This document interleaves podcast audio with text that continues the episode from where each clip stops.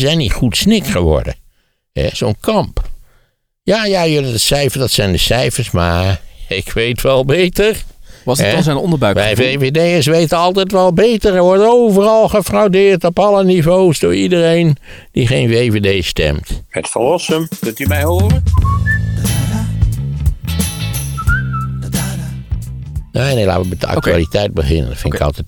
Altijd echt? Ja, er zijn wel een paar aardige dingen in de actualiteit die we in ieder geval niet moeten vergeten. Dat is het belangrijkste. Nou, ja, noem er maar eens één. Waar wil je mee beginnen? Eh, De enquête, Waarover? de parlementaire enquête over eh, de fraudebestrijding. Want dat is een beetje weggezakt. Ik vond dat er ook in de kwaliteitskrant werd er aandacht aan besteed, inhoudelijke aandacht aan besteed. Maar het was allemaal wel een beetje magertjes, vond ik. Als je denkt wat een godvergeten drama dat eigenlijk is. Want ook die getuigenissen die deze week, ik, tenminste, ik neem aan deze week, werden afgelegd, zowel door meneer Bruins als door ex-minister Kamp. Als door natuurlijk onze, vice, onze minister-president, die zoals gewoonlijk eigenlijk niets mee te maken had. En nou ja, op zo'n vage, teflonachtige manier er weer tussendoor zeilde. Want hij werd nog aangesproken op zijn rol toen hij staatssecretaris was, hè? Ja, oké, dat is een langlopend drama in feite. En ja, wat daar gezegd werd, zowel door meneer Bruins als door Henk Kamp, is, is eigenlijk vreselijk. En, en nou zal de, de, de, de, de fraudebestrijding en de toeslagenaffaire, dat zal geen eind maken aan het vaderland. En we zullen daardoor niet eh, ingelijfd worden door Duitsland, zal ik nou maar zeggen. Maar het is wel een moreel failliet van een, van een treurige omvang. En laten we niet vergeten, waar hebben we omzicht aan te danken? Waaraan hebben we de zoveelste eh, messias in de Nederlandse po- politiek aan te danken? Aan de toeslagenaffaire. Waarin overigens eh, omzicht natuurlijk ook een soort traject heeft doorlopen. Dat hij eerst ook vond, volgens mij, dat die fraude, dat moest allemaal geweldig bestreden worden. En denk aan het drama van die Bulgare fraude. Ja, en, later bleek dat de overheid op dat terrein werkelijk totaal ontspoord is. Wel nu, nu de getuigenissen van de betrokkenen. En ja, Henk Kamp is niet de eerste de beste. Henk Kamp is een, is een zeer prominente VVD'er. Henk Kamp was minister van Sociale Zaken op een goed moment. En eh, eh, toen heeft, zei hij dat die fraude die moest eh, maximaal bestreden worden. Toen werd hij tegengesproken door zijn ambtenaar en volgens mij ook door in de tijd door de, eh, hoe heet dat, de ombudsman. Zei, ja, dat valt enorm mee met die fraude. Dat, dat is niet hoger dan, dan normaal bij complexe overheidsregelingen. Is altijd een zekere vorm van fraude. En nou, zei Henk Kamp, daar geloof ik niks van. Hè?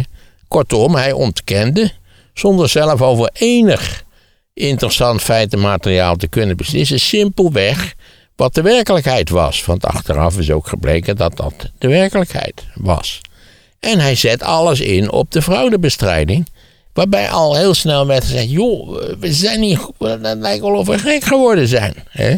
Omdat, en daar komen we op een ander punt: die afschuwelijke fraudewet. Die in feite waar je heel weinig aan kunt doen als je eenmaal gepakt wordt. En waarbij het uitgangspunt van onze overheid was dat een vergissing in aanvragen of het formuliertje invullen of wat dan ook, een vergissing was fraude. De vergissing was niet een vergissing. De vergissing was met opzet een poging om de overheid te belazen. Dat, dat was helemaal niet zo. Maar dat was het uitgangspunt. Dat was het uitgangspunt van Henk Kamp. Die nogmaals, zonder een schijn van bewijs, volhield dat de mensen in het land, die wisten wel hoe het zat. En fraude was, eh, deed zich voor op enorme schaal. Dan moest keihard, je kent dat woord keihard. Het meest afschuwelijke woord wat de VVD eh, heeft uitgevonden. Alles moest keihard worden aangepakt. Met verschrikkelijke gevolgen. Die meneer Bruins, overigens ook een VVD'er, getuigde voor die, voor die parlementaire enquêtecommissie. Die was eh, enige tijd directeur van de UWV, dat is die uitvoerende instantie voor de, voor de werknemersverzekeringen. Eh, die zei van ja, eh, er werden zeer grote bezuinigingen op de UWV waren gepland. En hij had al gezegd meerdere malen van dat moet je niet doen, want dat gaat, loopt volkomen vast. We raken, we raken enorm in de problemen als jullie die, die bezuinigingen, als jullie die daadwerkelijk uitvoeren. Je begrijpt, zoals gewoonlijk heeft het kabinet zich daar geen reet van aangetrokken. Daar moet ook nog eens iets over geschreven worden. Al die adviezen die die kabinetten gehad hebben de laatste 15 jaar van rekenkamer, van, van uh, hoe heet het, de Raad van State deels. Nooit iets van aangetrokken. Gewoon gezegd, we doen wat we moeten doen enzovoort. Het, het is eigenlijk, je, je wordt er akelig van als je het leest. Ik kan het niet anders zeggen. Dat je dus een overheid hebt die zonder een schijn van bewijs een soort oorlog begint tegen mensen die een, een, uitkering krijgen, een van een of andere aard. Dat, dat is toch idioot? Als je dat leest van die kamp, van, dan denk je dat die man is gek. Terwijl op mij maakte die altijd een, een min of meer normale, zei het wat rechtse indruk.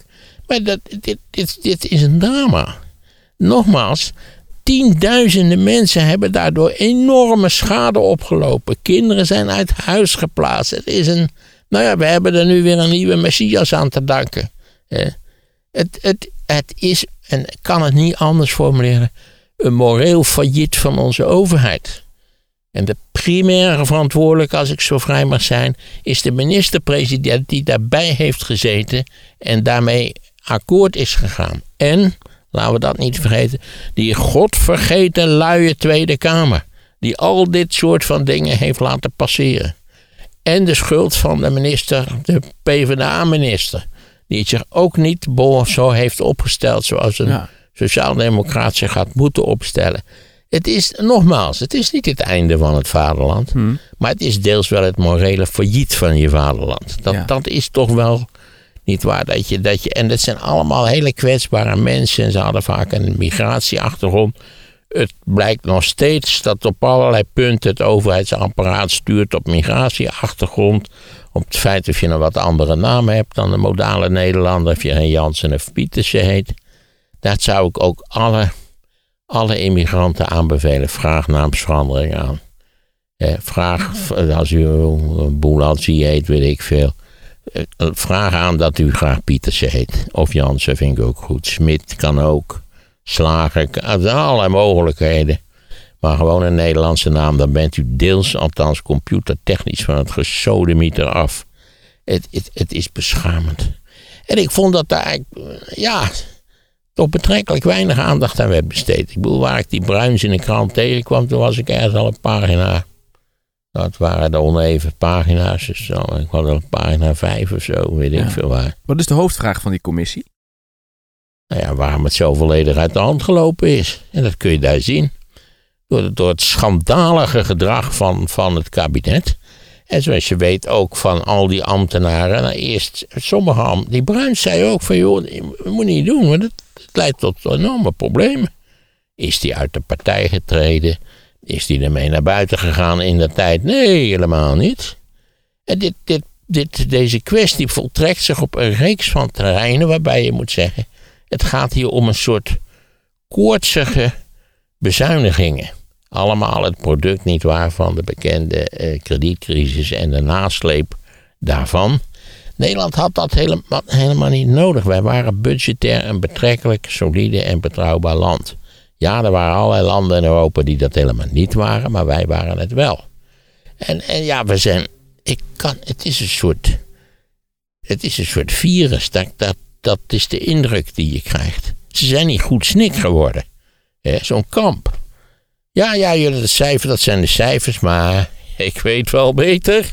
Was het dan zijn onderbuik? Wij VVD'ers weten altijd wel beter. Er wordt overal gefraudeerd op alle niveaus door iedereen die geen VVD stemt.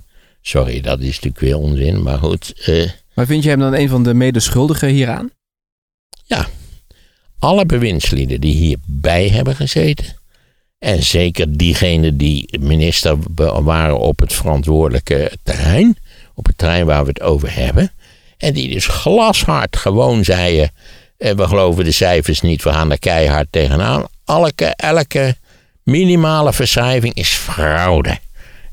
En dat is toch een probleem. En dan, op een of andere reden kreeg ik toen weer een of andere huisarts op de televisie te zien. Zei ik heb een dag in de week nodig om mijn administratie te doen. Wat markeert ons? Zijn we niet, inderdaad niet goed snik? Want dat is het gekke. Zelf, hè, eerst hebben we besloten, we gaan alles anders organiseren in Nederland. Er komt een hele kleine, snelle, efficiënte overheid, dat kan best. Moet je niet, dan moet je niet zeuren. Dat is de zelfredzame burger, die kan dat makkelijk aan. Helemaal geen probleem. En dan is het even stil en dan zegt iemand, ja wacht even jongens. De zelfredzame burger is wel een frauderende burger. Hè? Dus we moeten dat haarscherp in de gaten houden. We moeten een mega controleapparaat optrekken om de, om de uh, frauderende zogenaamd zelfstandig, die burgers, we kennen ze, we kennen onze pappenheimers, het zijn allemaal oplichters tot de laatste man. Hè? Dat is de toon. Met als gevolg dat je dus een gigantisch administratief apparaat creëert, vol met, met, met, met uh, computersturing, niet waar, waarvan uh, ja, letterlijk tienduizenden, zo nog niet meer, uh, mensen in Nederland het slachtoffer zijn geworden. En daar zitten we nog steeds mee, want je weet, dit ziek maar door en ziek maar door. En ze kunnen niet tot een oplossing komen. Het kan nog jaren duren. Ga ze maar door. Maar we zitten nu wel in een fase van reflectie. En hoe heeft het kunnen gebeuren? En ja, dat verder? begrijp ik ook wel. En, en nu, nu, hebben we. Maar ja, ik kan je wel zeggen dat mijn indruk was dat Henk Kamper nog niet een, een onsje spijt van had. 0,0. Laten we wel wezen. De zelfredzame burger is gewoon een zelfredzame oplichter. En daar gaan, wij, daar gaan wij voor zorgen dat we niet opgelicht worden. Met als gevolg ook dat je aan de ene kant geweldig bezuinigt en aan de andere kant een apparaat creëert. Wat weet ik wat moet kosten om de zelfredzame burger vervolgens weer te gaan controleren. Het is triest. Dan zouden we bovendien, we zouden toch van die toeslagen af moeten raken. Ik begrijp dat ook het de armoedebestrijding, hoe nuttig en belangrijk ook, dat gaat allemaal weer met toeslagen. Dus misschien zouden we ook over dat, die kwestie eens na moeten denken. Nou ja, dat, ik, ik, ik werd daar enorm door getroffen. Ik, ja, ik zie het echt als, als bedroevend. Ja, daar zit je bij. Ik heb op een partij gestemd die zich daar mede schuldig aan gemaakt heeft. Ja, niet, dat zijn maar een paar partijen die daar, die daar tegen gewaarschuwd hebben, waar niemand zich iets van aangetrokken heeft.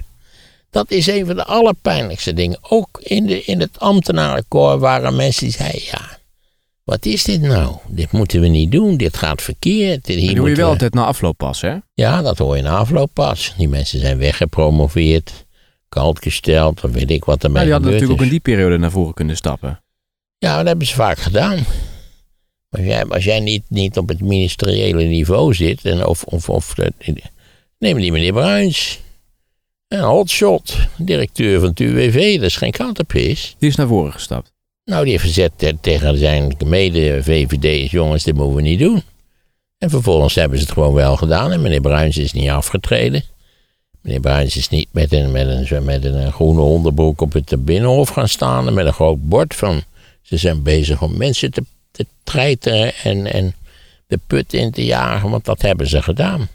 Daarvoor zijn zij verantwoordelijk. Politici zijn verantwoordelijk voor het drama wat ze zelf georganiseerd hebben. Hmm. En dat hebben ze.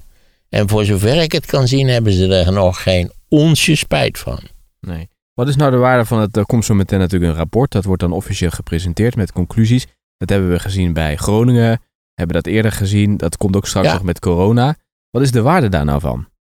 Nou, dat je weet wat er gebeurd is. Dat is sowieso altijd. Ik bedoel, het is altijd belangrijk om te weten hoe iets gebeurd is. Want als je dus aan detail ziet hoe iets gebeurd is, zie je pas hoe dramatisch het was. Namelijk dat, dat mensen zeiden, ja, maar het is helemaal niet waar. Dat men zich er simpelweg niets van aan heeft getrokken. Ik, als ik het wel heb, was er eh, die fraudewet, dat die nog bestaat. Hè? Waar, je, ook niet tegen een beroep kan, daar waar al van alles aan mis was. Waar ook al vanaf het allereerste moment tegen gewaarschuwd is. Het is allemaal gedaan.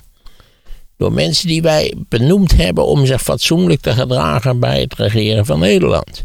En het probleem is dat een groot aantal mensen die wij daarvoor een opdracht hadden gegeven, politieke opdracht, zich niet fatsoenlijk hebben gedragen. Zich onfatsoenlijk hebben gedragen.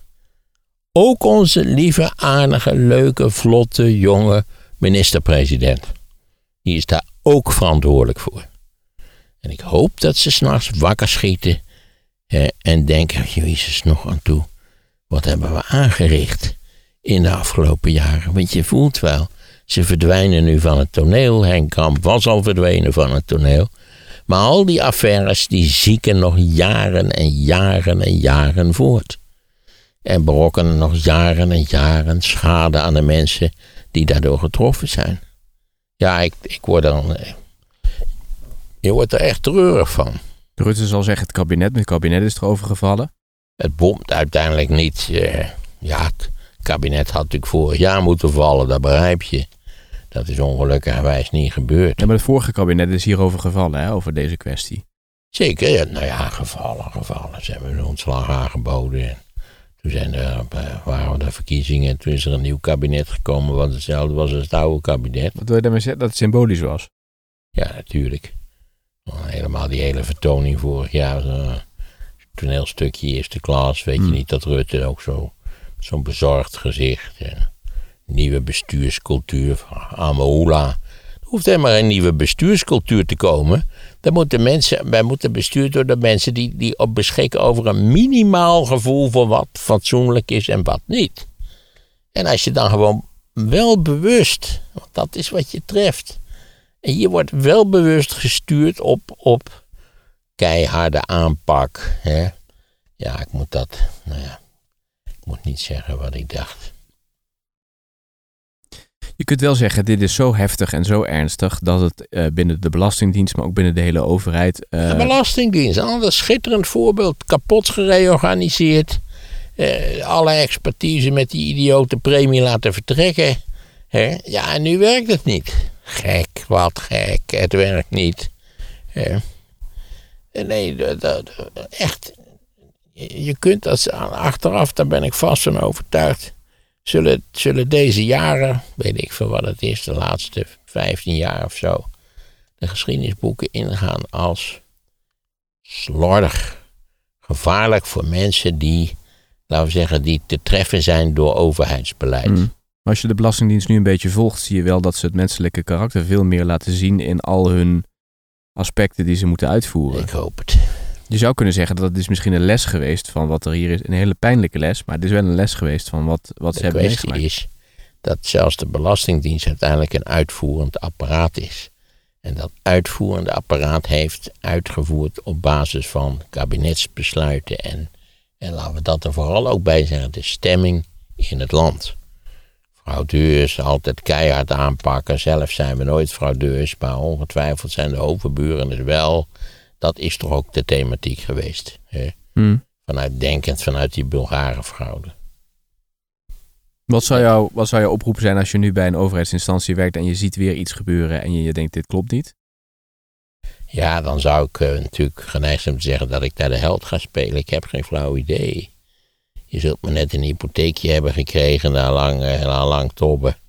Een gezin hebben met twee kindertjes. eh, wel een aardige functie. Ik heb geen flauw idee hoe heldhaftig.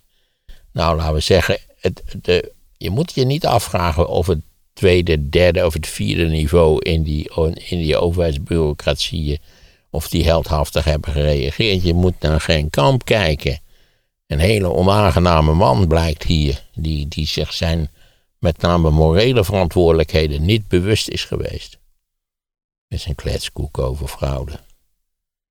Dat, dat hele, dat, we zeggen, die hele fraudemist is grotendeels verzonnen. Maar het maakt natuurlijk een fantastische indruk in de publiek voor de publieke opinie omdat Nederlanders sowieso denken dat vooral andere Nederlanders frauderen. Mm. Maar dat valt dus met die fraude valt dus eigenlijk enorm mee.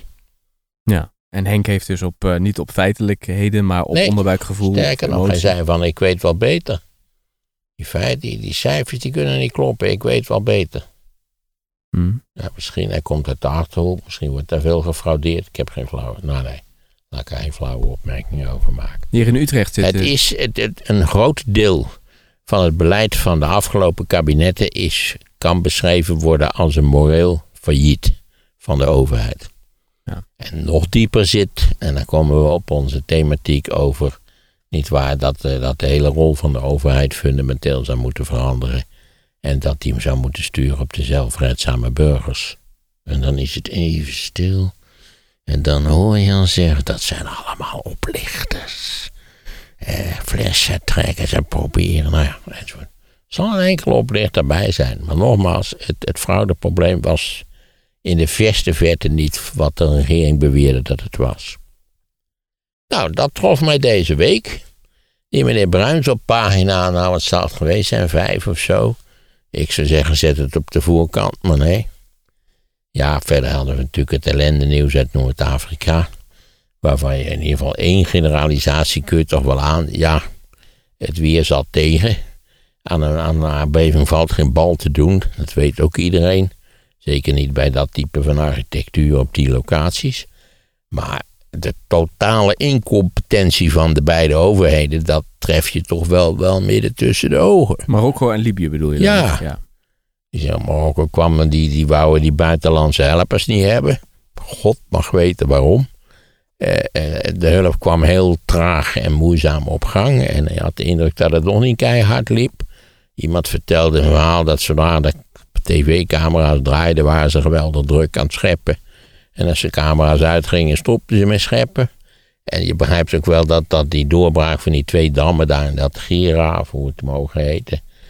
Ja, wat blijkt nu natuurlijk, al jaren verwaarloosd. Er zaten al, weet ik hoe lang, barsten in. Iedereen wist dat het er niet goed uitzag. Er is niet gewaarschuwd, er is niks aan gedaan. Libië heeft als gevolg van onze magistrale interventie van enkele jaren geleden, niet waar, weet je nog? Cameron en, en, en uh, hoe heet die Franse pief, um, Sarkozy, um, hebben we, hoe heet het, de Gaddafi weggejaagd.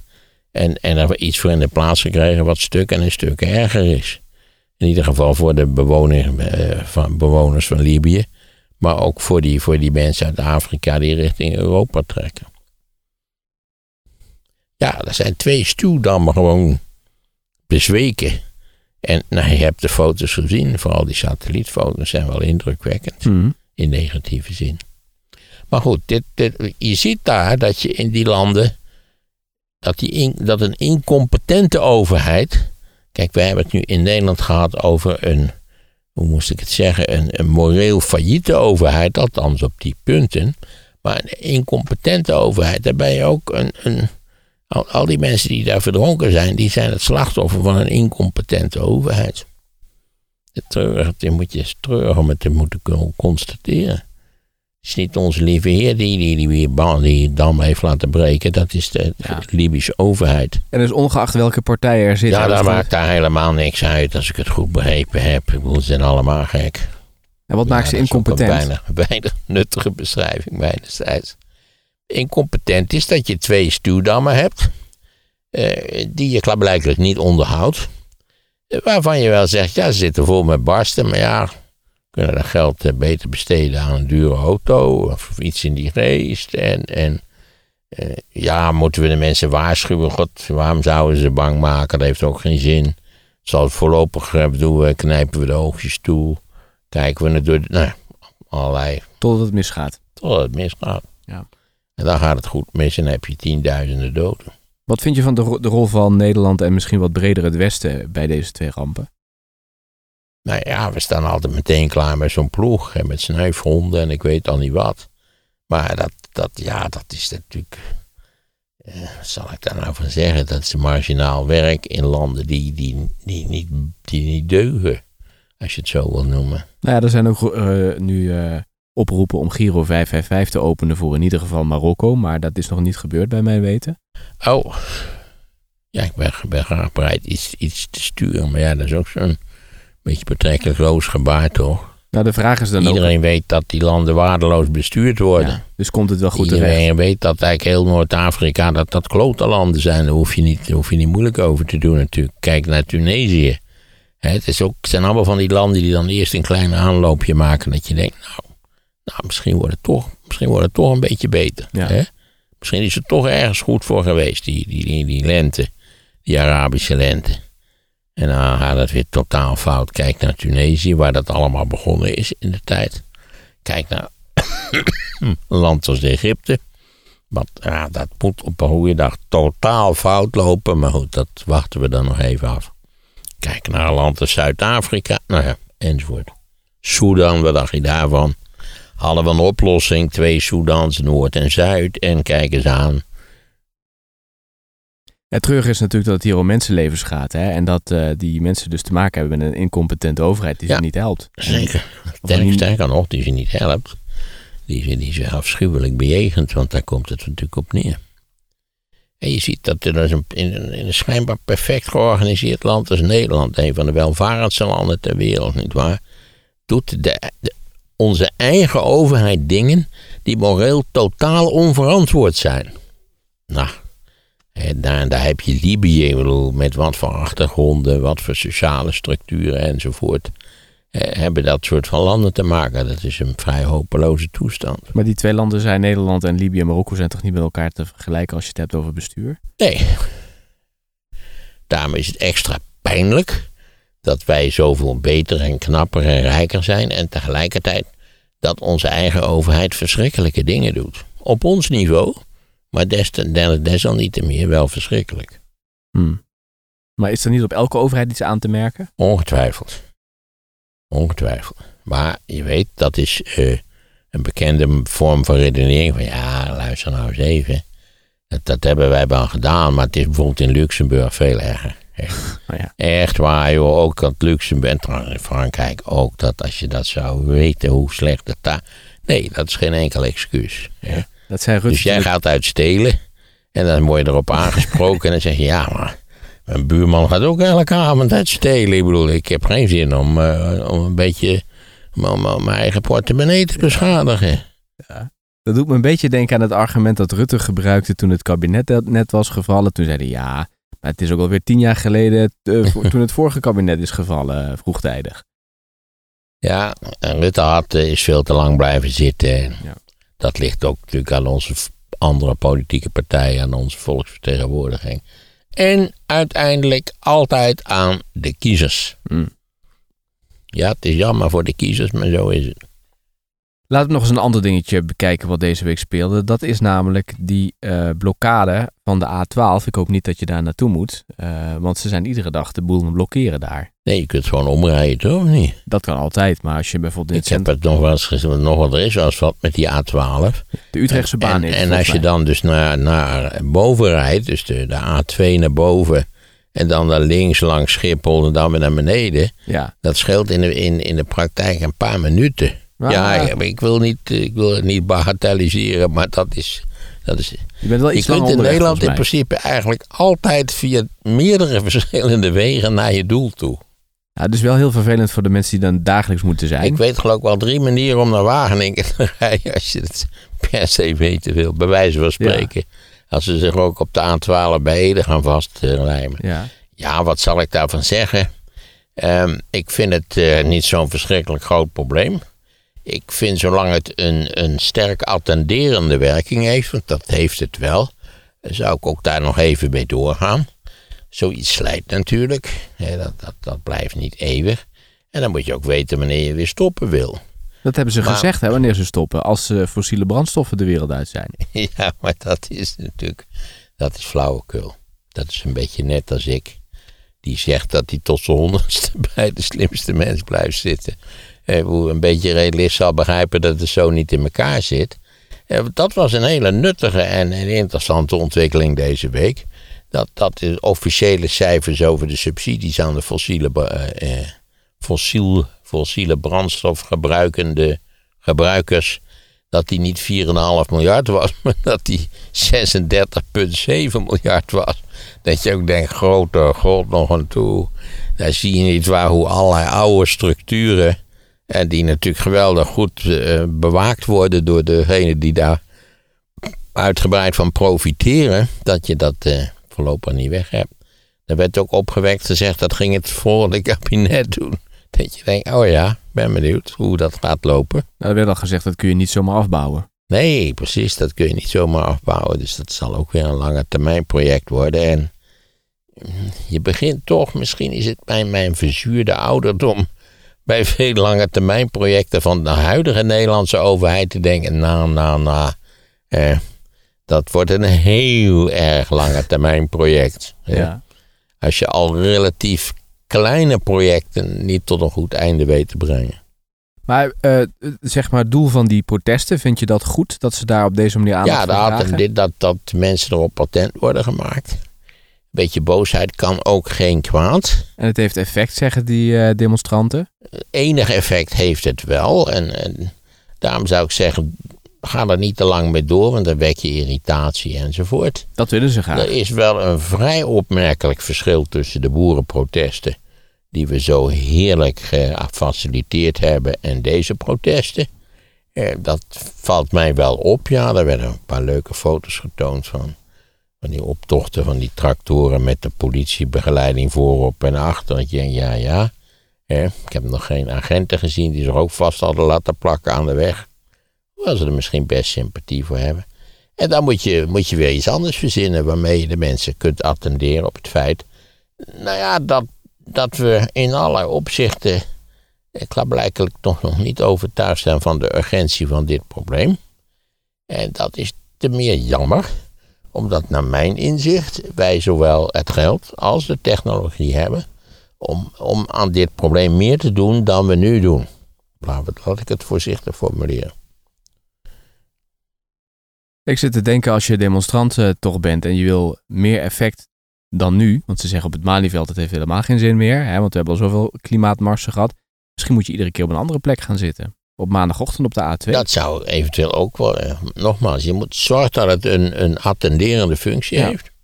Dat, dat zie je snel genoeg. Want de media, zoals je weet hoe de media werken. Eerst staan ze met, met massaal, zijn ze aanwezig. Enorme opwinding. Allemaal in de talkshows. Dan laten ze zich ook vastlijmen. En dan gaan ze me door. En dan het zak langzaam weg. En dan krijgen ze iets anders wat ze interesseert. En kijk, de, de, de media zijn in feite een paniekmachine. over alles ontstaat paniek. kan, je, kan niet verdommen wat het is. Over alles ontstaat paniek. Maar die paniek duurt nooit lang. Want dat, ja, daar krijgen ze een beetje genoeg van. En, Zegt iemand op de redactie, jongens, dat hebben we nou al, al, vijf dagen gehad. Nou weer eens wat andere paniek. Is er niet iets? Ik zou zeggen, ga vooral bij die enquête kijken. Doe daar eens wat aan. Ja. Aan die, aan die beschamende getuigenissen die daar gegeven worden. Maar ik denk dat heel veel Nederlanders zich ook wel zorgen maken over het klimaat. En op hun uh, beurt wel iets doen. Ja, maar die hebben een dagelijks leven te leiden. En, en, ja, je kunt je niet de hele dag over dat klimaat lopen na te denken natuurlijk. Maar je kunt je wel uh, in op, je kunt van bepaalde verenigingen lid worden die daar iets aan doen. Je kunt eventueel eens kijken bij, als je mag stemmen op 22 november, welke partijen op dit punt althans een. Kijk, je moet natuurlijk ook oppassen dat je niet op allerlei dromen stemt die, die, die, die, die wel fijn dromen, maar die verder weinig uh, zoden aan de dijk zetten. Dus stem op een partij waarvan je de vermoeden hebt dat ze op dit punt iets nuttigs gaan doen. En je had die verhalen uit de Rotterdamse haven, wat aansloot bij die subsidies waar jij het net over had. Die mensen zeiden ook van ja, uh, we kunnen niet zomaar van die fossiele brandstof af. Dat moeten we langzaamaan, moeten we dat afbouwen. Want anders dan ja, gaat nou, het... Nou, verreweg de meest effectieve manier om het af te bouwen is dat je dus de niet-fossiele energie die goedkoper maakt dan de wel fossiele. En zodra er een, een commerciële impuls is, een rendementsimpuls, werkt dat geweldig. Denk aan al die Nederlanders die een elektrische auto's hebben aangeschaft, omdat ze behoorlijk gesubsidieerd werden daarvoor. Ja, maar bij die grote... dat je nog drie mil krijgt als je zo'n ding koopt. Ja, maar bij die grote industrie, die het meest vervuilend is, daar zijn die alternatieven er natuurlijk wel op kleine schaal, maar voor al die grote schaal werkt dat niet. Nou ja, ik begreep dat ze bij Tata nu een groot project gestart zijn. Dat is de grootste CO2-uitstoter van Nederland om er iets aan te doen. Ja, maar dat zijn allemaal pilots. Je kunt je afvragen waarom is het nu hoeveel pressie moet je op zo'n bedrijven uitoefenen? Want ieder, nou ja, wanneer is die discussie over Tata begonnen? Ik wil niet zeggen toen ik nog op mijn driewieletje zat, maar toch wel een hele tijd geleden, ja. Ik heb overigens nooit een driewieletje bezeten, laat ik dat er even bij zeggen. Maar dat is, dat Hoe hadden kinderen geen loopfietsjes, driewieletjes? Nou ja, misschien rijke kinderen, dat kan zijn. Ja. Mij niet. Maar goed, dit, het heeft nul effect. Ook die pilots die zijn leuk, maar er gebeurt nog heel weinig. Nou ja, dat zou een reden moeten zijn om aan te pakken, zou ik zeggen. Ja. Dan moet, je ze, ja, dan moet ergens een midden zijn waarbij ze flink onder druk worden gezet zonder dat ze morgen vertrekken. Ja. Want dat wil de overheid ook niet. Er werken 5000 mensen. He? je ziet trouwens in Born, daar kunnen En er nu al duizend uit. En ik begreep dat er met goede, goede kans is dat er volgend jaar weer 1500 uitgaan. Maar er zijn er altijd mensen die ook als we het hierover hebben, die zeggen wat een wookgelul. En eh, we eten lekker nog ons biefstuk. Hè? En we rijden nog gewoon lekker op eh, diesel en op benzine. Ja, Dat zijn ook onder deze, onze luisteraars zijn er veel mensen die er ook nog zo over denken. zonder enige twijfel. Ja, dat is betrekkelijk. Het is nou toevallig dat ik niet erg van biefstuk hou, maar dus die eet ik ook niet veel. Eh, ja, je, ik denk wel dat je, dat je in principe, ook zonder dat je plotseling een soort heilige leven gaat leiden, kun je hele nuttige dingen doen. Ja, je kunt, eh, je, kunt eh, je, huis laten isoleren, je kunt zonnepanelen aanschaffen, je kunt een zuinige auto kopen. Er zijn grote verschillen tussen de zuinigheid van auto's. Je kunt toch proberen iets minder te vliegen. Ik durf hier niet bij te zeggen, ga met de trein, want dat is een hele, hele aparte business natuurlijk. Ja, nou ook zoiets, dat zou veel beter georganiseerd kunnen worden. Hebben we het al eens eerder over gehad. Ja, creëer een Europese treinautoriteit met overriding powers. En, en dat, dat zou toch in orde moeten kunnen. Zo, zo'n ingewikkelde technologie is dat nou toch ook weer niet. De trein. hè? De trein. Ja. We hebben nou al, al hoe lang hebben we al treinen? Ik bedoel, het, nou ja, laten we even afronden 1830. Nou ja, 200 jaar hebben we treinen. Dus dat doet er wat aan. Maar wellicht dat het netwerk en, het, en de, de, vol, de volheid van het netwerk, dat dat het probleem is. In Nederland wel, omdat je natuurlijk, omdat er totaal niks in geïnvesteerd is. Dus nu is het ontzettend vol, daar komt het wel op neer. Ja, maar het is, eh, wat, wat heb ik al eerder gezegd, Nederland is een soort stadsgewest. En dat betekent dat je alle voor- en nadelen van een stadsgewest hebt. Het is duidelijk dat als je mensen een beetje op elkaar propt en zo in, in, in steden, dat dat enorm de creativiteit bevordert. Dan wanneer je bijvoorbeeld één, eenmaal per vierkante, tien vierkante kilometer een blokhut hebt, waar iemand de grootst mogelijke moeite heeft om in leven te blijven. Ja, dat is zonneklaar. Maar het heeft ook nadelen, ja. Dus die creativiteit zouden we ook op het spoor eigenlijk moeten gebruiken. Ja, het spoor heeft dus een, een, een, wat ik al zei, een soort autoriteit nodig. En je ziet bij het spoor, wat je natuurlijk op tal van terreinen in Europa ziet, dat ze toch het liefst blijven lekker blijven bikkelen en ruzie maken. Ja. En, en het zoveel mogelijk uit nationaal. Hè, dat de Nederlandse spoorwegman, wat zeg je, Duitse baan, dat zijn misdadigers, joh. Dat zijn gewoon misdadigers. Zwitserse spoorwegen, allemaal showboys, dat is flauwekul. Nou, zo gaat dat ongeveer, neem ik aan. Dus eigenlijk op al deze punten die we nu in de afgelopen 10 minuten hebben besproken, zou eigenlijk een Europese autoriteit aan de touwtjes moeten trekken. Nou, dat zou ten aanzien van de spoorwegen zou ik daar ja voor zijn. Die andere dingen weet ik niet Zware precies. industrie zou toch ook. daar zou een- Ja, we, hebben, zijn natuurlijk ooit begonnen met een, een regelingen voor zware industrie. Overigens ontstaan uit natuurlijk Franse achterdocht ten aanzien van Duits succes.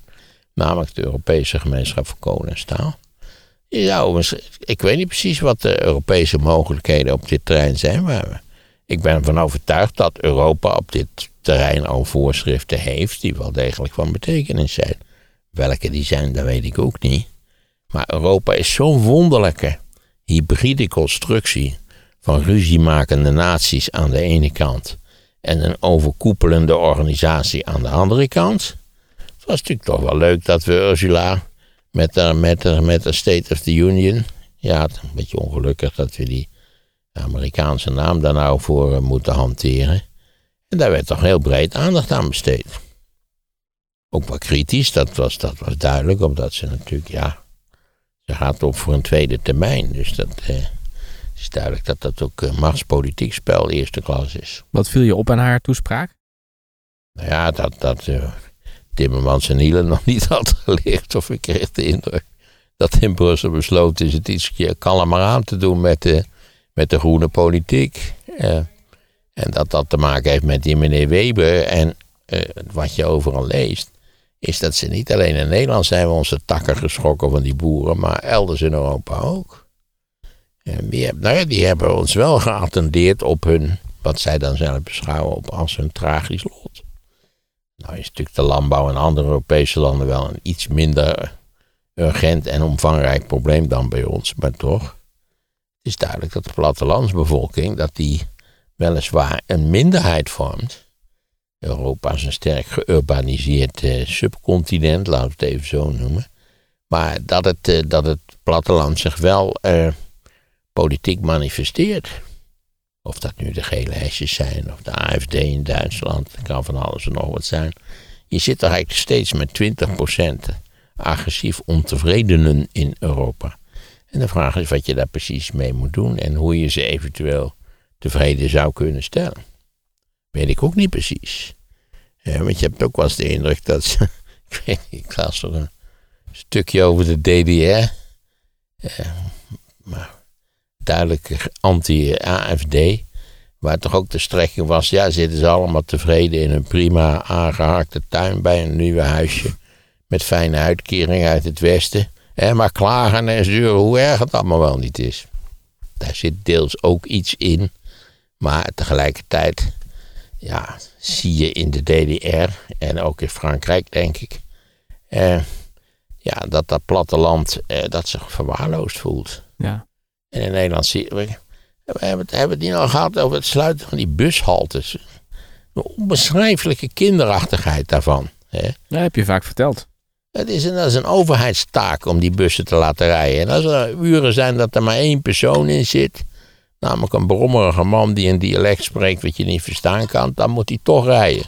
Ja. En die bezuinigingen, dat, we hadden dat ook nooit allemaal moeten privatiseren. We hadden die overheidstaken niet moeten privatiseren. Hmm. Dat was wat een nationale en sociale taak is, moet niet geprivatiseerd worden. Nee.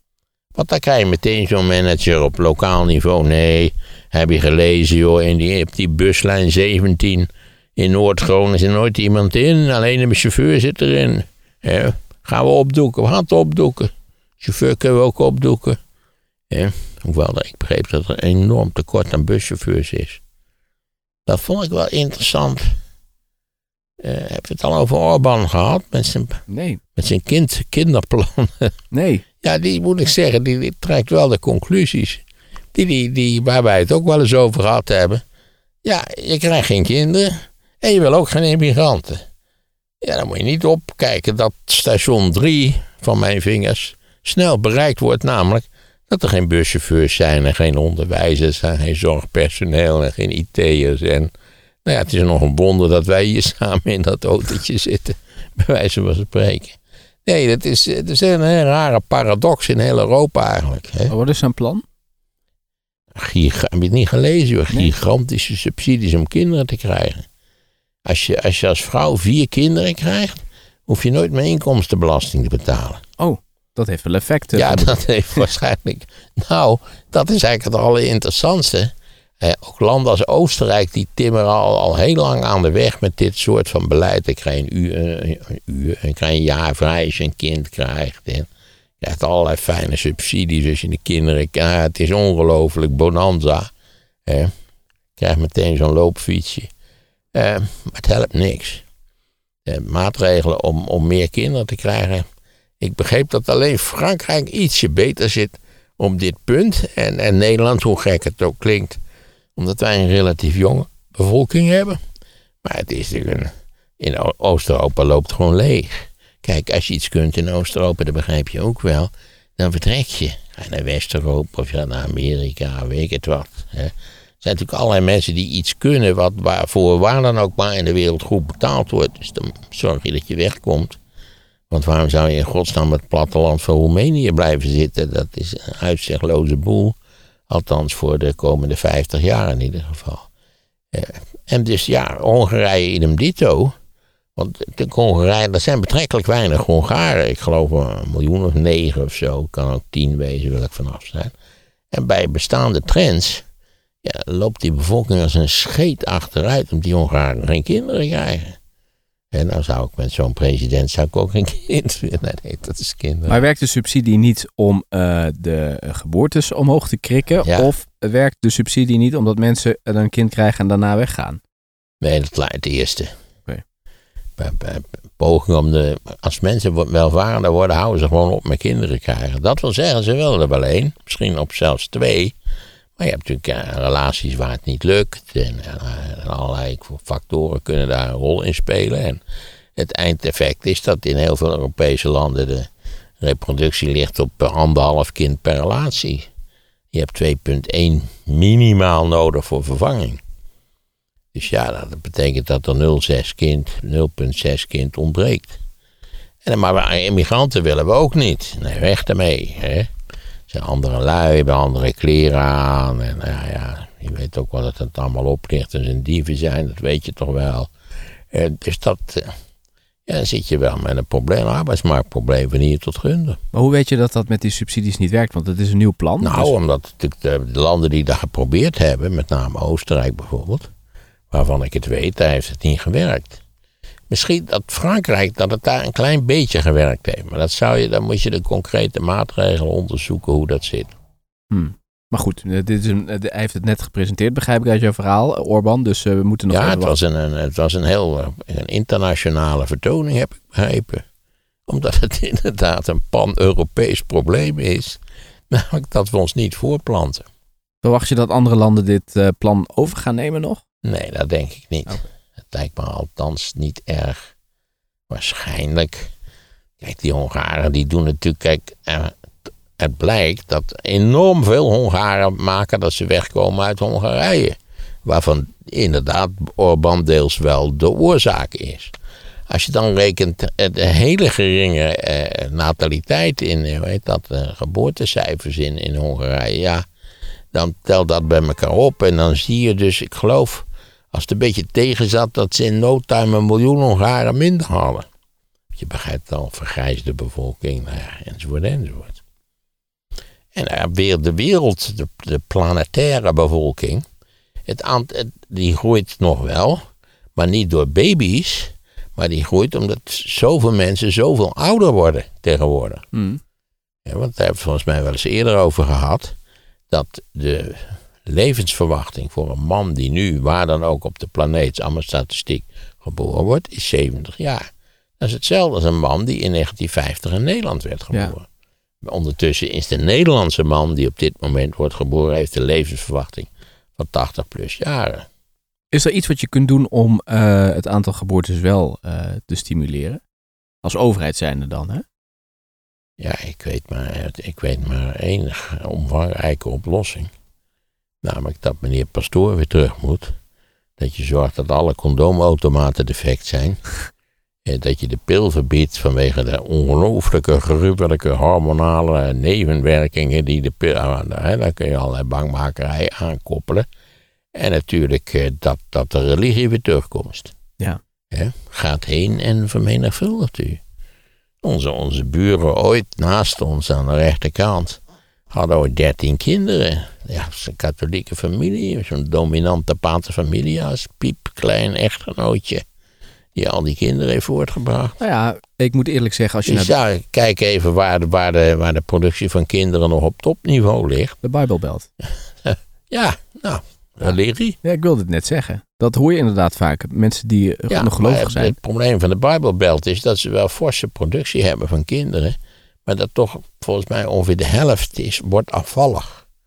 Dus die denkt toch eh, ergens als een jaar of 17, 18 zijn, weet je wat. Ik ga lekker naar Amsterdam. Hè? Ik ga lekker een pilletje slikken. eh, zoiets, denk ik tenminste. Ja. Je hebt toch zelfs, is het niet in Urk zo, dat je twee vrije jaren krijgt. Dat je echt alle, alle zondes mag bedrijven die je wil bedrijven. Oh, is dat zo? Ja, en dan, dan moet het ook klaar zijn. Dan moet je terugkomen, trouwen en 17 kinderen krijgen. En heeft dat effect? In Urk wel. Oké. Weet je dat Urk verreweg de hoogste geboortecijfers van, van eh, Nederland heeft. Verreweg. Ik ken ze vooral van Het toen is met... maar goed dat die polder gemaakt is. Want anders zouden die Urkers van het eiland afgeba- Was geen plek? uitgebarsten zijn. Nou, daar is toch wel voldoende ruimte als je daar doorheen rijdt. Ja, daarom. Die, al die buitenwijk van Urk, die zijn buiten het eiland gebouwd. Maar ze, zijn, ze hebben niet zoveel met eh, autoriteiten, hè? Nee, maar dat komt dat ze een eigen autoriteit hebben. Namelijk eh, de Heer in de hemel. Ja. Dus ja, waarom zouden ze zich iets aantrekken van de Want Nederlandse met autoriteit? corona was er constant gezeik. Het heeft daar eerst ook natuurlijk zo'n vrije jongensbusiness. Dat komt ook. nou, dat komt een beetje door die vissers. Volgens mij. Dat is ook, hè. Dat zijn, kijk, een, een, een, een vissersboot die heeft een bemanning. En dat, dat, dat is een heel samenhangende, dwingende, uh, hoe moet je dat zeggen, sociale groep. Je had dat ook bij stakers in de Rotterdamse haven. Als daar gestaakt werd, dat werd altijd geleid door sleepbootbemanningen. Hetzelfde patroon. dat zijn, dan zal er op zo'n sleepboot zitten en kapitein en, en nog vier of vijf van die, van die jongens die van aanpakken weten en niet te beroerd zijn, zal ik maar zeggen. En dat die, als je zo'n groep hebt, en daar, daar kun je iets mee. Die, die, die, kan, die, kan, die kan zich heel gebels gedragen. Want die hoeft er maar één in zo'n groep te zitten en dan He, zeg een beetje de, de drie musketiers, dat is een heel klein groepje, maar goed, zo op die manier.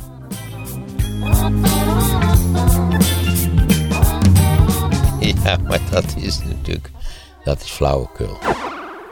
Er is een nieuw luisterboek. Het caretaker-kabinet Zijlstra is nu verdwenen. We hebben de verkiezingen van 67 gehad. Daarin vertelt Maarten van Rossum over alle naoorlogse minister-presidenten inclusief het tijdperk Mark Rutte. Ja, die waren historisch in de zin dat voor het eerst sinds uh, het algemeen kiesrecht, man- en vrouwenkiesrecht was ingevoerd, uh, de confessionele partijen niet langer een meerderheid in de Tweede Kamer hadden. Je downloadt het nieuwe luisterboek van ruim 3,5 uur via de link in de show notes.